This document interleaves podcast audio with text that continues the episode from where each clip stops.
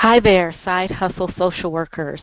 I'm Marcelyn Bailey of Real Social Workers Online Magazine.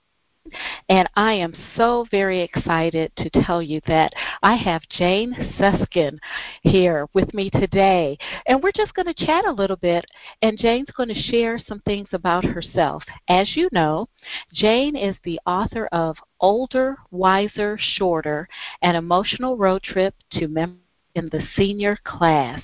She's a licensed clinical social worker and consultant in New York City, and she has over 30 years' experience.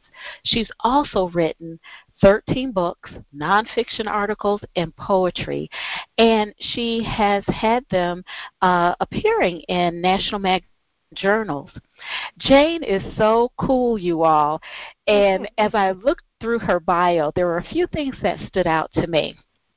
She described herself as spirited and insightful. And I think if you've read her book or as you're reading her book, you see that coming through in her writing. With people who are going through life transitions, and she also works with people who have creative blocks. So if you're someone who uh, views yourself as a creator and you just can't get your idea out. Jane might be someone you want to talk to. She said that her style practical as well as creative. So I'm not going to take too much of your time listening to me talk. Let's hear from Jane. So Jane, how did you come to work in the field of social work? That is a good story, and thank you for that lovely introduction. Um, I was a professional writer for 15 years. And I was a professional writer because I think no one said I couldn't be. So therefore, whatever I chose to be, it's lucky I chose to be a writer and not a ballet dancer. But I did choose to be a writer. After I was writing for 15 years, and I wrote for Cosmopolitan and Glamour and Working Woman and writing books, I was on a book tour in Miami pushing a book and I had just come from a a call-in show, a radio call-in show, mm-hmm. where people called in and asked questions and I answered them. And I'm in the cab going to the airport to go to the next city, and I think to myself, you have no something business answering a person's life story. You have no knowledge. You write about people. You do not treat people. So you really need to think about this. So I went to the next city, I did my book tour, I came home, and in the next two months, I knew that I needed to A, get some more magazine assignments because that's how I was being paid, mm-hmm. But I also really started to think, I was 38, and I started to think, is this the way I want to live my life? Am I mm. going to be someone who will go from magazine article to magazine article, which is very lovely, nice mm. seeing your name in print, very cool writing for these good magazines, but is this something I want to do for the rest of my life? And I thought to myself, if I was so good about writing on people, I should go and learn how to help them and treat them. So I only mm. applied to one school of social work because I'm a princess, and I had a group interview with many, probably around 10 younger people in their 20s, mm-hmm. who, when they asked, the professor asked, What do you want to do? All these younger people said they want to save this, they want to save that. Mm-hmm. And I said, I want to save one block on the Upper West Side in New York City and I'm sure that that answer got me in because I was the crazy one, or so they thought. But I do have to say, it was the best two years of my life. I went to Hunter. It was the worst two years of my life. It was wonderful, and my thesis was a book, which I had gotten a contract for before I went to school. So I felt extraordinarily grateful. Um, and I just was, you know, sometimes you're in the right place mm. at the right time and you have to push through. Mm-hmm. And I think that really is kind of a little bit of the story of my life that I have pushed through. I am mm-hmm. someone who is persistent, who perseveres, who decides what it is I want or need to do, and then try as hard as I can to get to that place. Mhm. Mhm. So I hope that oh answers that. Yes. Yes. It, it, Good. Okay. It's an extraordinary story, actually, because you hear about social workers who want to transition from social work, and yes. here you are. You transitioned Transition. into social work. Yes, yes. And I graduated when I was 40. And the place where I was doing my volunteer work as a writer, it was a rape crisis intervention program. They're the people who hired me to be as a social worker.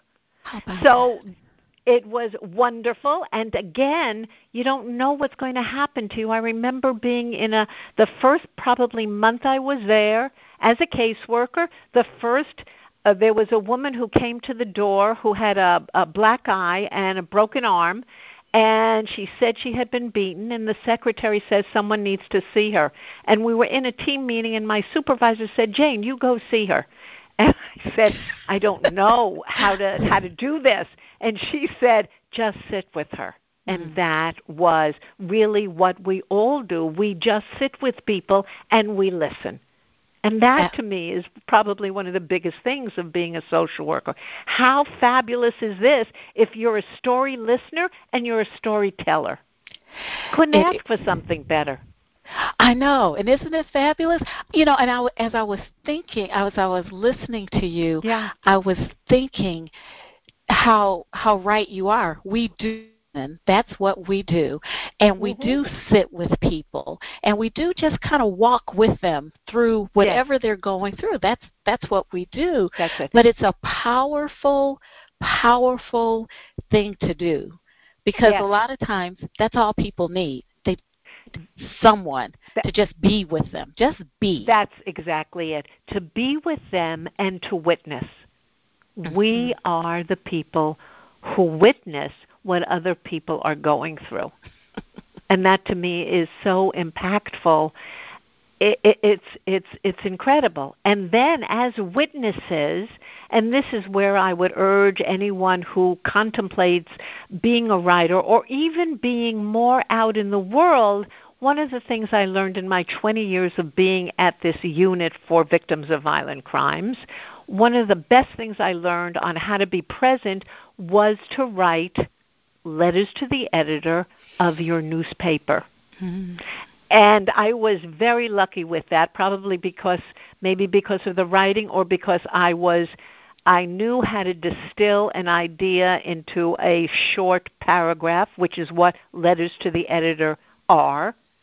So they would put at the bottom of the letter, be it the Times, the Daily News, the Post, the Long Island Press. I was very lucky. I hit all of them. One probably because I was very outraged and angry a lot of the time at the injustice going along about me that I needed to comment. I felt important. I thought it was important to comment about what was happening in the world, and I still think it's important to comment about what is going on in the world. But letters to the editor is a way to get yourself out there because they would put Jane Seskin, the writer is a social worker at, and then I got publicity for my unit. So I mean, th- and this to me feels doable. I mean, I really I encourage my clients and also my friends write a letter to the editor. Then your name is out there. Then you've started something. And then what happens is someone who knows that you've written this letter, you become the expert, as I became the expert on domestic violence, Mm. because that's what I did. That's what I did. Wow. And actually, that was another question I was going to ask Yeah. you um, about putting yourself out there. I get Mm. questions from people all the time about how to get their name out, how to Yes. get their work out, and you've just given us an excellent example of how to do that, writing Good. letters to the editor. Yes. Yes, I think it's important. And I think it's important to go to places, to go to places where you I hate networking, Marceline. I Yeah, I really know. do. But I I do think one must one must do this. One must do certain things. So you go and you network and what I say to clients usually is, I know you hate it also, But what I'm asking you to do is you may leave when you have five business cards or five numbers in your phone. You can't leave until then. But if you happen to get five numbers, you can leave after 15 minutes as far as I'm concerned. Mm-hmm. But you mm-hmm. must walk away with something. Mhm. Mhm. Yeah. I just yeah. think that's important. It is. And I also um in of some of the social workers that I'm I'm working with who yes. are trying to start their own side businesses. Mm-hmm. One of the things that I also suggest to them is starting where they are and reaching yeah. out to colleagues. Now, yes. I, I want to share a story. I just mm-hmm. happened I got let me think was it an email from you? Mm-hmm. I had never heard of Jane Seskin. Right. And I got this email saying yes. basically, "Hi there, I'm Jane yes. Seskin. I've written right. a book. I'd yes. like to uh, send it to you, and if you yes. will, will you will you do a review for me?" Yes. And that was the start of our a friendship. Yes, absolutely. Yes. And so, of course, I said sure, yes. and I got this wonderful, wonderful book in the mail. Oh. It was just I, I read it, and I I have re- read it several times. I have stickies on different pages, and Love I it. like to reference it when I'm talking to some of my clients too. But Wonderful. the point I'm trying to make is just reaching out, starting where you are, and reaching out to us. A great yeah. way to get your get yourself out there. Yes, this is. Um, I think you have to reach out, not be afraid, and be persistent. And I'm going to tell you the story of Jane Brody, who just gave me a blurb.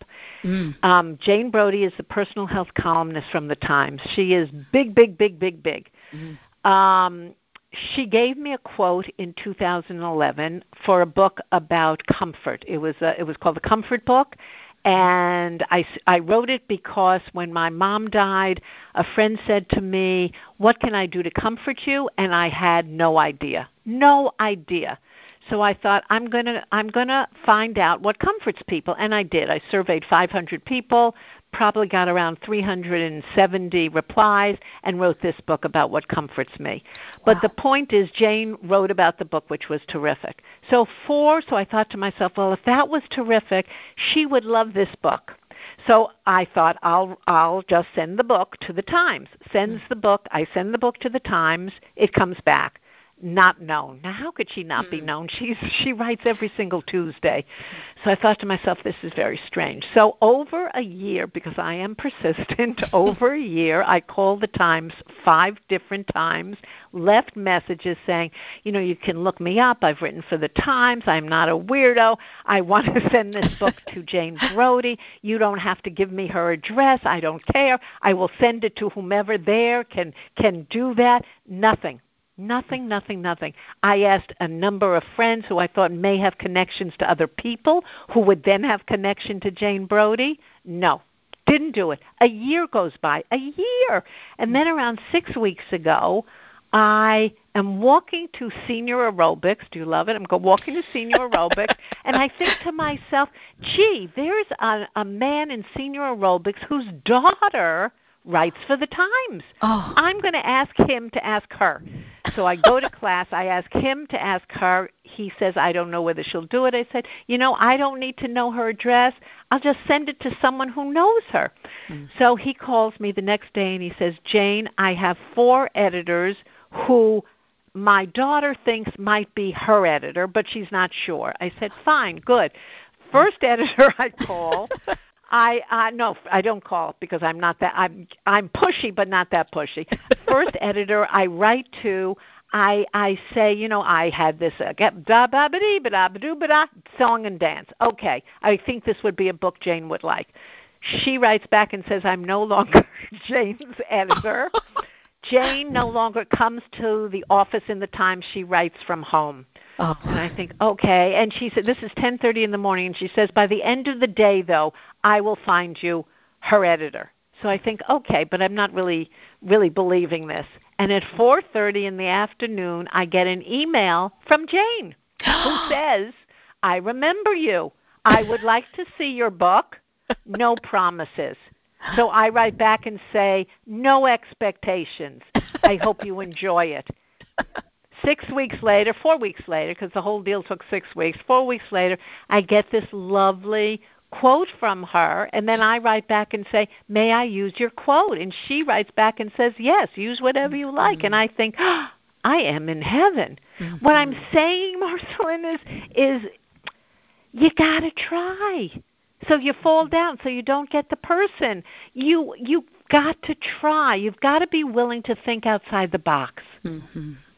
That to me is what it's about. You've done that in your book. You give rules. You talk about, you know, being out there. You talk about trying to network maybe not in the expected realm, which to me is exactly what our world is about when it is so chaotic at this moment. How yeah. do we get through?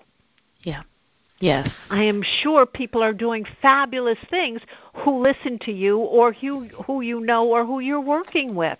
So, how do they take what's inside of them, the dream or the idea or the creative activity, and how do they push it forward? You mm-hmm. try and you fail and you try again and you fail again and you try again and you keep trying until you have had some success because success builds on success mm-hmm. and the validation builds on the validation and so isn't that what we do when we sit with clients we witness we validate their truth bad or good and we help them move on that's what it's about mm-hmm. Absolutely, absolutely. And I think it's for us to do it for each other as well. Yeah. Yeah. So um and so that's part of what I'm yeah. trying to do. The just yes. the work that I'm I try to do with colleagues and um social workers that, you know, I just meet. I you know, I yes. have um I will be sharing more uh, work from other social workers as well. You you just mm-hmm. happen to be the Good. first. Good. Yay! I know, it. I know. Love it. I, Happy. I know. Love it. I know. I know. So Jane, we have a couple left. You've yes. you've given us just a wealth of wisdom in just a very short time. And, and again, I'm very grateful for that. I'm grateful for you. Um, is there anything else you'd like to share? What else would I like to share? I um, I started Twitter. Um, ah. I have a Twitter account. Okay. And it is called it is um, Twitter at JS Author Shrink. Uh-huh. Um, and it is, um, I write under the title Emotional Band Aid. Um, uh, small steps for change, and I write every Monday morning and Friday morning. And I will tell you why I do this. I do not answer anybody, but I just write every Monday and Friday. Mm-hmm. I do this because I was in a writer's residency uh, four years ago. I was just blessed. I was really just blessed. Um, uh, I was doing my poems, and it was the book that is now the book but that's how I got into the residency. But I was there, and the the day before we were to all go home, ten of us, a woman, one of the women writers, uh, emailed me and said, "You're not on social media, Jane. You must get on social media." I'm not so. I'm 75. I'm not someone who's jumping on social media, but I said, "Okay," because a number of other people who I became friends with, they were going to go down and learn how to do Twitter. So I went down, I learned how to do Twitter, and she is saying, "Come on, come on, get a handle, get a handle. Who are you? Who are you?" And I said, "I'm an author and a shrink." She said, "That's your handle. Good, excellent." I have to say, although I say I make fun, I have to say it is such a wonderful feeling Mm-hmm. to write every Monday and Friday morning one, two, five sentences, to mm. feel as if I'm doing something hopeful, that I am not the other person in this universe who tweets. Mm-hmm. I am mm-hmm. not that person. I tweet good things. I bully no one. I am just a happy camper tweeting what I want to tweet, which sounds absurd that I've just said that now, but I want to say you know, you do what you do and as best you can. And Mhm. so this is something new for me. So I guess it's about also, you know, the the idea of doing new things all the time. What can you be doing and how can you be of service? Hopefully my Twitter account is of service. And it's about living and you are certainly doing that, Jane. I'm so You are a sweetheart. Thank you. You are such a pleasure. You are a pleasure, dear one. You are. We will talk again. Thank Yes. you so much for doing this. I really appreciate it. You are a kind woman. You are a smart woman. I am sure you are a helpful woman to all the people you work with. So thank you. I'm going to hang up now. Thank you, Okay? Jane. Take good care. You too. Bye now. Bye bye. So, so we have just heard from Jane Seskin, author of Older, Wiser, Shorter, an emotional road trip to men in the senior class. She is a true side hustle social worker. Make sure to follow her on Twitter, and her handle once again is JS Author Shrink. That's at JS Author Shrink to get more words for her from her and to hear what she's doing and what she's into. Thanks again for listening and we'll be back with you soon. I'm Marcelyn Bailey and as always, take good care.